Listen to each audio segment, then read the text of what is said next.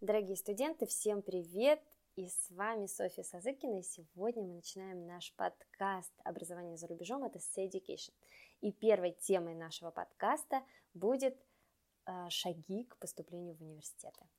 И сегодня мы с вами разберем первый шаг, их будет порядка 10, но первый, наверное, всегда самый важный. И первый шаг – это определение базиса, вашего фундамента, что вы хотите, куда хотите, что вы имеете. Необходимо понимать свои амбиции и цели на ближайший период обучения, будь то бакалавриат, магистратура или аспирантура. Нужно задать честный вопрос себе и на него достаточно честно ответить. Зачем я иду учиться и что я хочу иметь на выходе? Это та точка Б, к которой мы будем стремиться и которая нам поможет в определении целей, уточнении специальности и даже в выборе страны. Важно, очень важно отталкиваться именно от своих целей, а не от стереотипов, принятых в обществе, или шаблонов, которые вам пытаются постоянно навязать близкие люди.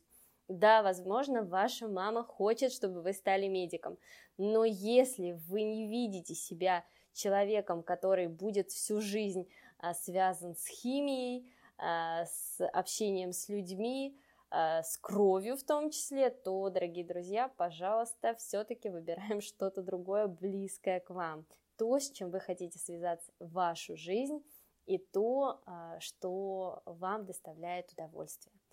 Для того, чтобы ответить на вопрос, зачем я иду учиться и что хочу иметь, чтобы определить эту цель, точку Б, необходимо прописать список преимуществ конкретно под себя. А, что это должно быть за преимущество? Преимущество то, что вам нравится, где вам нравится. Возможно, вы были в Италии, или вы были в США, или вы были в Великобритании. Вы уже примерно представляете ту страну, в которой вы хотите обучаться. Возможно, вы видели, как ваш брат или сестра а, общаются с клиентами в отделе продаж, вам нравится коммуникация с клиентами, вам нравится а, быть полезным вот на этапе sales production. Возможно, вам нравится что-то производить руками. Это может быть э, как торт, так и какие-либо шоколадные конфеты. Это очень круто, это сейчас на волне популярности, поэтому тоже э, это будет э, вашим одним из больших преимуществ. Поэтому описывайте все, где вы себя видите, с чем вы себя видите и как вы хотите, чтобы это было реализовано. А, и когда вы составите этот список, вы сможете ответить себе на вопрос, куда хочу. Это второй вопрос, на который мы отвечаем. А, вопрос, который поможет с определением географического направления, а именно выбора страны, возможно, конкретного города для достижения той цели, которую вы хотите. Единственный лайфхак, который я вам дам, и предостережение, которое я попытаюсь, э, в, э, которым я попытаюсь вас э, уберечь от ошибки, пожалуйста, не выбирайте те города, э, где, возможно, сейчас находится ваш молодой человек или какая-то либо влюбленность, потому что влюбленность имеет э, может закончиться, да, и может пойти что-то не так, вы поссоритесь, и внезапно тот город, в котором вы учитесь, станет вам а, абсолютно неинтересен, пустым, и вы будете перекладывать все вот эти вот проблемы и на вуз. Поэтому, ребят, выбирайте под себя, не под маму, не под молодого человека, а под то направление, где вы хотите себя реализовывать и э, ту картинку, которую вы хотите наблюдать каждый день. Если вам нравится туманный альбион, как мне, и вы готовы к тому, что там э, будет, возможно, даже э, сыро, то не стоит этого бояться, ведь всегда будет светить наверху нам э, купол собора Святого Патрика, да, это очень важно. А что имеем? Честный ответ, на который а, мы отвечаем шагом 3. Что я имею? Что на сегодняшний день мы имеем в наличии? Здесь мы говорим про оценки, про знание каких языков а, вы уже какими языками владеете, какая дополнительная внеклассная работа или трудовая деятельность у вас была – Какое портфолио у вас есть, если, если вы хотите развиваться в каком-то а, арт-направлении, да, то есть это может быть какое-то музыкальное портфолио, или художественные картины, или даже просто очерки, или, возможно, какие-то наброски статей, то есть все, пожалуйста, собираем, и ко всему относимся очень нежно. Участие в конкурсах и олимпиадах, это и сертификаты, и дипломы, и что угодно. Социальная и волонтерская деятельность. Здесь эм, в Европе, за границей, в США очень любят волонтерскую деятельность, поэтому, а, ребята, это очень круто, если вы э, уже сейчас занимаетесь благотворительностью, потому что а, это огромный плюс будет в вашем резюме, в вашем CV.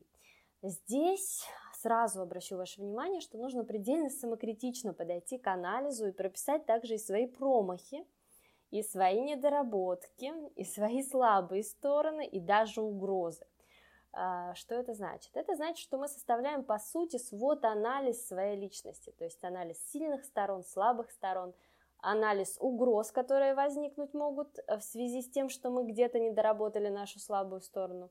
Что это может быть? Допустим, вы учитесь а, еще в школе, и э, на контрольный какой-то вы получили тройку а, и решили, что эту тему не нужно прорабатывать, а она вам попалась на экзамене или она вам попалась а, еще раз, и вы получили еще впоследствии несколько троек, и аттестат в итоге у вас а, получился не с заветной пятеркой, а подкрашен синевой, а именно четверкой по математике. А хотите вы поступать на бизнес. И это, конечно, та угроза и тот негативный фактор, который может негативно а, сказаться на вашем поступлении в топовые рейтинговые вузы. Поэтому нивелируем эти угрозы. Если вы понимаете, что где-то что-то пошло не так в вашей академической успеваемости, берем, садимся с репетитором, с тьютором самостоятельно и дорабатываем.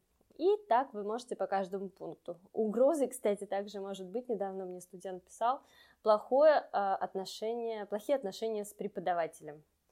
А почему? Потому что если вы когда-либо а, плохо а, начали выстраивать коммуникацию с преподавателем, то, вы, как вы все понимаете, от преподавателя тоже может многое зависит.